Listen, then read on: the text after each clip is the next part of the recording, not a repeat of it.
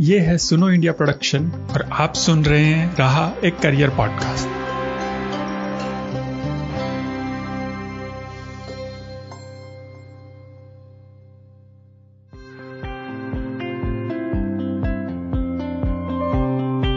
नमस्कार, मैं तरुण निर्वाण, आपका स्वागत करता हूँ रहा एक करियर पॉडकास्ट में। पिछले एपिसोड में हमने बात की थी नॉन प्रॉफिट सेक्टर यानी गैर सरकारी गैर लाभकारी संस्थाओं और सीएसआर यानी कॉरपोरेट सोशल रेस्पॉन्सिबिलिटी की और उससे जुड़े लोगों के अनुभवों की। आज के एपिसोड में हम इस कड़ी को जारी रखेंगे और बात करेंगे नॉन प्रॉफिट सेक्टर में एंटरप्रेन्योरशिप की।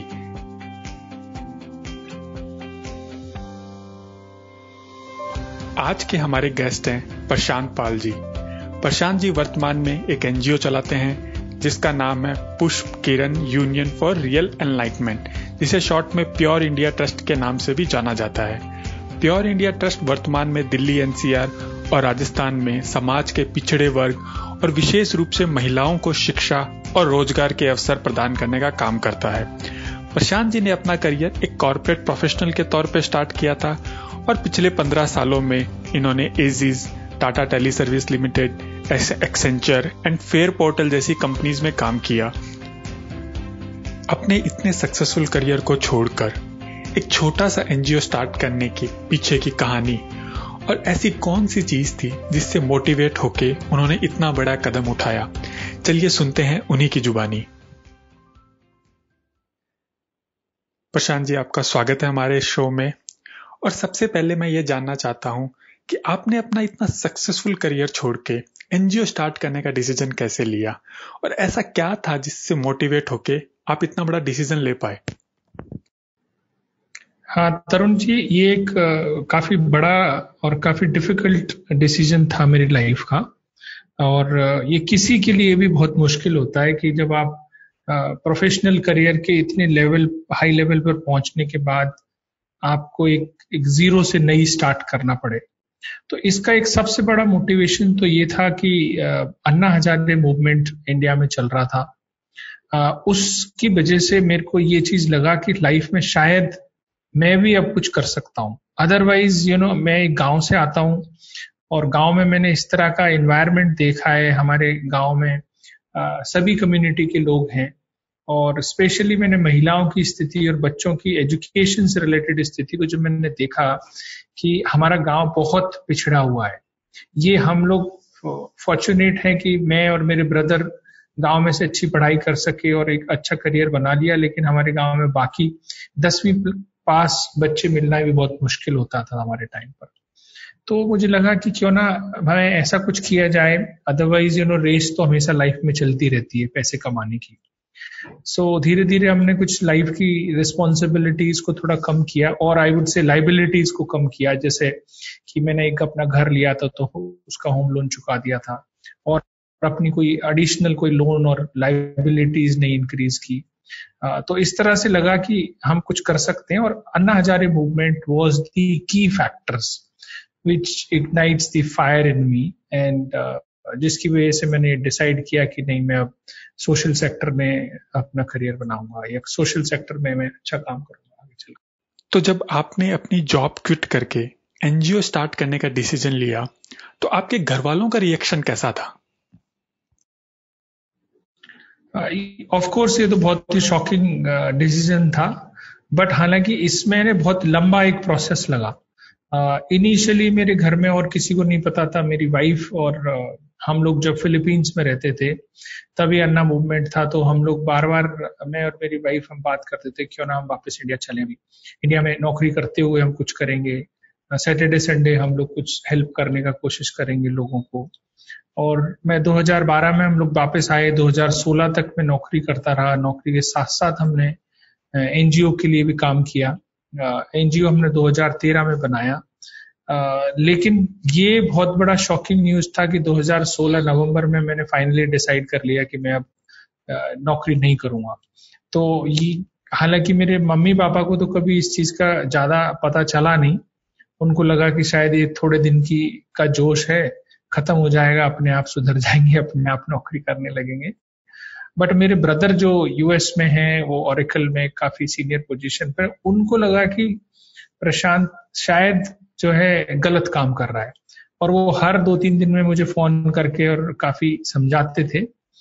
आ, लेकिन आ, मैंने किसी की नहीं सुनी। और फाइनली मुझे जो करना था मैं वो ही करके रहा।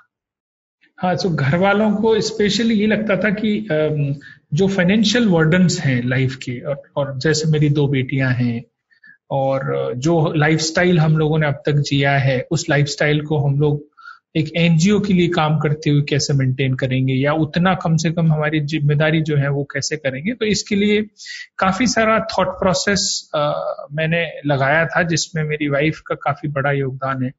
और हमने कई साल तक ये प्लानिंग करते रहे कि भाई, कल को जब हमें जॉब छोड़ना पड़ेगा तो हम क्या करेंगे? और किस तरह से हमारे फाइनेंशियल नीड्स फुलफिल होंगे? जब आप अपना एनजीओ स्टार्ट कर रहे थे तो शुरुआती दौर में आपको कौन कौन से चैलेंजेस फेस करने पड़े? और आपके लिए सफ़र जिसमें रजिस्ट्रेशन करवाना, सरकारी नॉर्म्स पूरे करना, कितना मुश्किल था Uh, मैंने थोड़ा सा शॉर्टकट लिया था तरुण जी इसमें। शॉर्टकट uh, में बोलूँगा कि मैंने जो है हर बार खुद जाकर गवर्नमेंट ऑफ़िस में और सारी फॉर्मेलिटीज खुद करने की कोशिश नहीं की। मैंने जो एक्सपर्ट्स हैं उनकी एडवाइस ली। सो so, मैंने कुछ जो ऑर्गेनाइजेशन पहले से चला रहे थे उनके थ्रू मैंने किसी कंसल्टेंट के बारे में पता किया। और उन्होंने हमारा रजिस्ट्रेशन प्रोसेस बड़ी आसानी से पूरा करवा दिया। तो इनिशियली रजिस्ट्रेशन होना पैन कार्ड मिलना बैंक अकाउंट खोलना इसमें मुझे नहीं लगता कि बहुत ज़्यादा मुझे कुछ चैलेंज आया। आ, लेकिन रियल चैलेंज जब था कि जब एनजीओ बन गया और उसके बाद जब असली में काम करना होता है। तो तरुण जी जब मैं फिलीपींस में था लेट मैं वहीं से सोचता हूँ क्योंकि ये सारी चीज़ की शुरुआत उधर से ही हुई थी मनीला में। आ, मैंने अपने मैं बहुत ही ज़्यादा एक यू नो मेरा बहुत बड़ा नेटवर्क है अक्रॉस द वर्ल्ड दोस्तों जिनको मैं काफ़ी क्लोज समझता हूँ और काफ़ी फ्रिक्वेंटली मैं बात भी करता हूँ तो मैंने करीब छोटे मोटे सब मिलाकर करीब 700 लोगों की लिस्ट बनाई थी। और मैंने ये सोचा था कि जब एनजीओ करेंगे तो हम समाज सेवा करेंगे तो लोग, बहुत सारे लोग सपोर्ट करेंगे। और अगर हम लोग लोगों से सौ रुपए, दो सौ रुपए, तीन सौ रुपए महीना भी लेंगे तो सात सौ में से पाँच सौ लोग भी देते हैं तो पाँच सौ into hundred is like fifty thousand rupees a month which is a huge money पचास हज़ार में तो हम बहुत कुछ कर सकेंगे। लेकिन ये मेरा जो विश्वास था वो टूट गया। जब मैंने एनजीओ बनाया और हमने काम करना शुरू किया तो 700 में से यूल नॉट बिलीव सात लोग भी नहीं आए थे। एंड देन आई रियलाइज़ कि भाई ये एनजीओ का काम तो बड़ा मुश्किल है। और इसमें अगर आप लोगों पर डिपेंडेंट रहोगे, लोगों से ये एक्सपेक्ट करोगे कि वो जैसा आप चाह रहे हो, वैसा वो भी सोच रहे हो तो संभव नहीं है। तो हमने वो थॉट प्रोसेस चेंज किया और initially since this was our own decision तो हमने अपने ही पैसे से काम करना शुरू किया। और जब लोगों को ये विश्वास होने लगा कि भाई अब ये अच्छा कर रहे हैं then slowly people started joining us so challenges definitely मैं थोड़ा सा अगर समराइज करूँ, एक तो फंडिंग से रिलेटेड चैलेंजेस आते हैं। दूसरा, जब आप करने जाते हो तो लोगों को ये भी एक बड़ा अजीब लगता है कि भाई, आप नौकरी छोड़ कैसे सकते मतलब समाज सेवा करने के लिए आप नौकरी कैसे अगर आप बिज़नेस कर रहे हो तो लोगों को कोई प्रॉब्लम नहीं है। समाज सेवा, और फिर तुम ही क्यों कर रहे हो? तो ये एक बड़ा चैलेंज होता है कि लोगों को समझाना कि हम एनजीओ के लिए काम कर रहे हैं या समाज सेवा के लिए कर रहे हैं तो घर कैसे चलेगा? सो चैलेंजेस ये आए थे कि फंड्स हमें रिसोर्स मोबिलाइज करना, चीज़ें आइडेंटिफाई करना कि कौन सी चीज़ कहाँ है एंड स्पेशली बेनिफिशरीज जो है रियल बेनिफिशरीज है, उनको भी आइडेंटिफाई करना भी बड़ा चैलेंज था। ये आपने बहुत सही कहा प्रशांत जी। कि समाज में जब भी कोई ऐसा काम करने की सोचता है तो समाज के लोग बहुत सारी बातें बनाते हैं। समाज में सब एक बदलाव चाहते हैं, लेकिन उस बदलाव का हिस्सा कोई नहीं बनना चाहता। तो वर्तमान में आप अपना एनजीओ चलाने के लिए फंड्स कहाँ से लेके आते हैं? हाँ ये एक बहुत अच्छी बात पूछी है आपने, और ये लगभग 99 परसेंट लोगों का क्वेश्चन होता है। और मैं इस बात को जनरली ये मैंने नोटिस किया है कि बहुत सारे एनजीओ इस चीज़ बताते नहीं, इसका आंसर नहीं बताते लेकिन मैं सबको खुल के बताता हूँ कि भाई कहाँ से फंड्स आता है और कहाँ से आ सकता है। बिकॉज़ मुझे लगता है कि सोशल सेक्टर एक ऐसा सेक्टर है जिसमें कोई कॉम्पिटिशन की भावना नहीं होनी चाहिए। मतलब समाज सेवा हिंदुस्तान में करने के लिए इतना ज़्यादा स्कोप है कि सब लोग कर सकते हैं। जितना काम होगा उतना ही कम है, मैं तो ये सोचता हूँ। तो इनिशियली जैसे मैंने बताया कि इनिशियली करीब तीन चार साल हमने अपना ही पैसा लगाया। सो so, हमने कभी फंड्स के लिए ऐसी ज़्यादा एक्सपेक्टेशन नहीं की थी क्योंकि छोटा सा काम था छोटा हम लोग कर रहे थे। लेकिन 2016 में नौकरी छोड़ने के बाद जब हमने काम शुरू किया तो तब ये एक बड़ा चैलेंज था कि भाई फंड्स के बगैर तो कुछ हो नहीं सकता। So you need money and you need actually lot of money so हमने तीन तीन मोड है हमारे फंड्स रेज करने के लिए। फ़र्स्ट एंड फॉरमोस्ट जो हमारे एजुकेशन सेंटर्स हैं या जो हमारे लर्निंग सेंटर्स हैं, वहाँ पर हम बच्चों से बहुत ही नॉमिनल फ़ीस चार्ज करते हैं। वो जो है करीब पचास रुपए महीने से शुरू होती है और तीन सौ रुपए महीने तक वेरी करता है अलग अलग कोर्सेज के लिए। तो उससे एक तो क्या बहुत ही बेसिक एक्सपेंसेस जो सेंटर्स को रन करने के लिए होता है, वो एक कवर हो जाता है। दूसरा हम लोग क्राउड फंडिंग करते हैं, जिसमें साल में एक दो बार हम इस तरह का कैंपेन चलाते हैं, जहाँ पर हम हमारे सभी लोगों को फ़ोन कर करके और पर्सनली एनकरेज करके उनको कुछ ना कुछ फंड्स देने के लिए इनकरेज करते हैं। And third which is the most important is the corporate social response the C S R और इस सी एस आर के थ्रू ये थोड़ा स्लो प्रोसेस है, लेकिन एक बार आपको जब मिल जाने शुरू हो जाता है तो अब आपका रास्ता आसान हो जाता है। तो I am very thankful to MetLife जिन्होंने हमें फ़र्स्ट ब्रेक थ्रू दिया। और मेट लाइफ के बाद हमें धीरे धीरे कई सारे कॉर्पोरेट्स हैं जैसे कि सेंट गोबेन है पेपाल है कोल टेक्नोलॉजी है बॉश टेक्नोलॉजी है। सो so, इस तरह से कई कॉरपोरेट ने छोटे छोटे प्रोजेक्ट्स हमारे साथ काम करने शुरू किए हैं।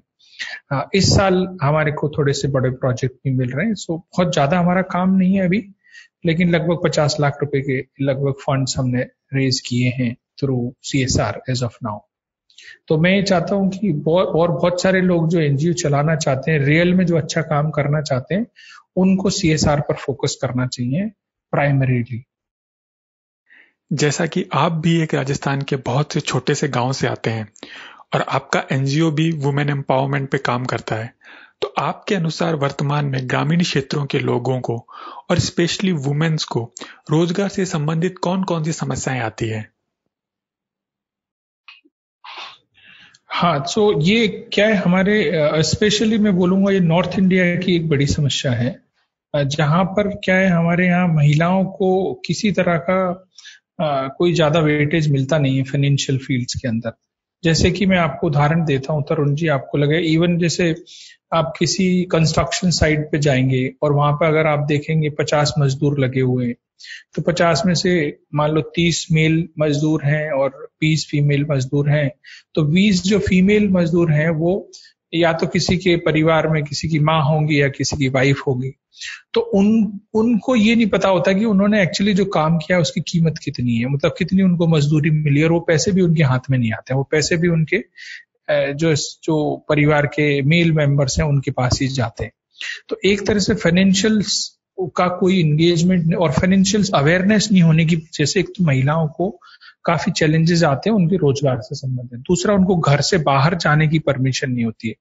अगर आपको गाँव में कोई रोज कोई महिला रोज़गार करना चाहती है और उसको बोलो कि भैया आपको दो किलोमीटर दूर जाके ये काम करना है then it is very difficult for her to go out from the house Second, she has lot of responsibility. What personally I believe that a woman actually work almost like 15 to 16 hours every day. सुबह सबसे पहले घर में उठती है गाँव में अगर आप देखोगे तो गाय भैंस का काम करती हैं दूध निकालती हैं बच्चों को खाना बनाती हैं स्कूल भेजती है सबको खाना बना के भेजती है फिर सबसे बाद में खुद खाना खाती हैं और फिर उसके बाद में दिन भर खेत में काम करती हैं फिर शाम को आके अपना आ, बाकी जो खाने का काम है और सब काम जबकि आप देखेंगे कि गाँव में जो जितने मेल सदस्य हैं, वो किसी न किसी चौपाल पे बैठे हुए या तो ताश खेल रहे होंगे, पंचायत कर रहे होंगे, राजनीतिक डिस्कशंस कर रहे होंगे। तो महिलाओं के साथ चैलेंज इस तरह के बहुत ज़्यादा है कि उनको एक तो एक्सपोजर नहीं होता है कई सारी चीज़ों का, दूसरा उनके अंदर स्किल्स कोई डेवलप होने के लिए उनको बाहर जाने की अनुमति नहीं होती है। अगर वो कोई काम करना चाहती हैं तो उनको उनके घर के अंदर ही करना होता है, उनको मार्केट एक्सपोजर नहीं होता है। तो इस तरह के बहुत सारे चैलेंजेस आते हैं जो वुमेन एम्पावरमेंट के फ़ील्ड में एक बड़ा बड़ा चैलेंज है। इसी चीज़ को ब्रेक करने के लिए हमारा एक प्रोग्राम है जिसको हम नोएडा और जयपुर में चला रहे हैं, जिसका नाम है मेरा गाँव, मेरा व्यवसाय। और हम इसमें महिलाओं को, जो भी ऐसी महिला जो अपना बिज़नेस करना चाहती है, उनको एक ग्रांट देते हैं। उनका अपना बिज़नेस सेटअप कराते हैं, उनको पूरा मेंटरिंग सपोर्ट करते हैं, उनको मार्केट सपोर्ट कराते हैं विच मीन्स जैसे हम बोलते हैं, उसको फॉरवर्ड बैकवर्ड लिंकेज प्रोवाइड करवाते और हम ये इंश्योर करते हैं कि वो अपने घर पे बैठे आराम से पाँच से पंद्रह हज़ार रुपए महीने कमा सकें। तो ऐसी अभी 25 से ज़्यादा महिलाएँ हमारे पास ऑलरेडी हैं। इस साल करीब 45 नई वुमेन हम लोग ऐड कर रहे हैं। तो by end of this year we'll have 75 plus women जो अपना बिज़नेस रन कर तो आपके अनुसार, क्योंकि आपको अभी इतना एक्सपीरियंस हो चुका है इस नॉन प्रॉफिट सेक्टर का तो आपके अनुसार अगर कोई अभी न्यू कमर अगर एनजीओ स्टार्ट करना चाहता है या फिर कोई सोशल एंटरप्रेन्योरशिप स्टार्ट करना चाहता है तो उनके पास क्या क्या रास्ते हैं और किस किस तरीके से वो ये काम कर सकते हैं?